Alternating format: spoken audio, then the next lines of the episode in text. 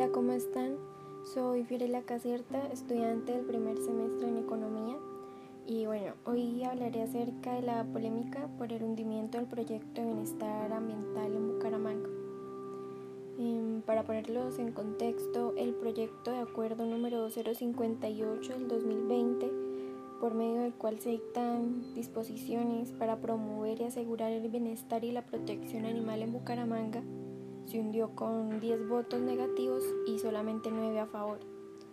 Con este resultado molestó y causó inconformidad entre uno de los principales ponentes del proyecto, llamado Danovis Lozano, quien es un estudiante de la Universidad Industrial de Santander.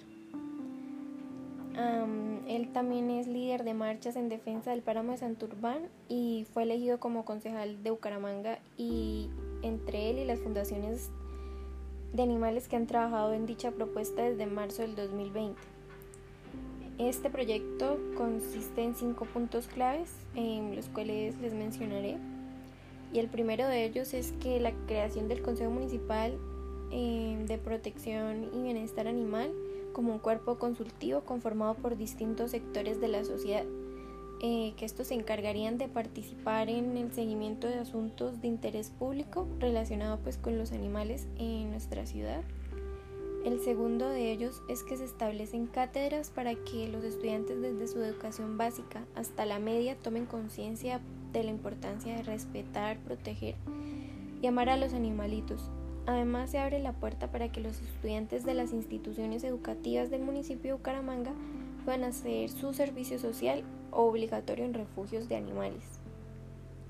El tercero es que se establecería en la agenda del Consejo Municipal la conmemoración del Día Mundial de los Animales, esto pues para llevar un mayor seguimiento y control a las políticas de protección y bienestar animal y para que nosotros como ciudadanos podamos participar y para que la corporación pública tenga un mayor nivel representativo dentro de estas jornadas. El cuarto es que como obligaciones al municipio se establece a través de reglamentaciones de la reciente ley 2054 del 2020 en lo que tiene que ver con el Centro de Bienestar Animal y el censo previo para su disposición.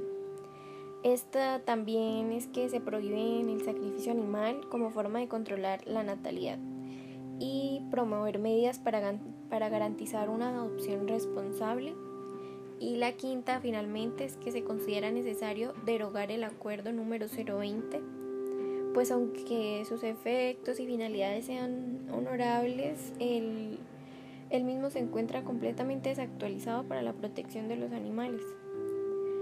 Bueno, y Danovis Lozano, después de esto, tuiteó lo siguiente. La coalición mayoritaria nos negó el proyecto de acuerdo en, segundo debate. Argumentan que había problemas jurídicos, económicos y de coadministración. Nosotros respondimos todas las dudas, pero no fue suficiente. Siguieron insistiendo en que habían vicios y por eso le devolvieron.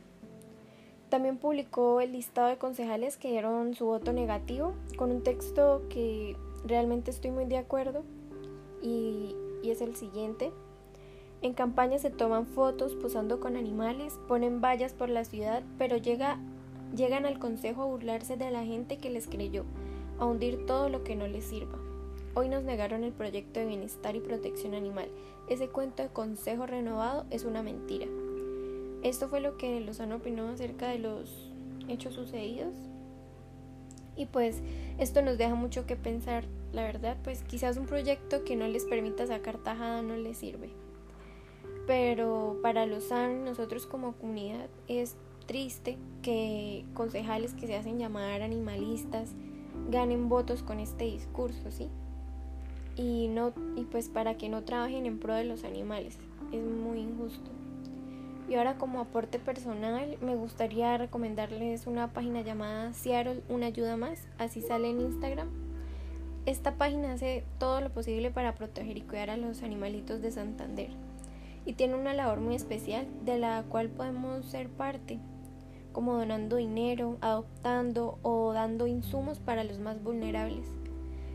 Y ahora también nos podemos prestar como hogares de paso y el verdadero cambio lo podemos comenzar desde nosotros mismos.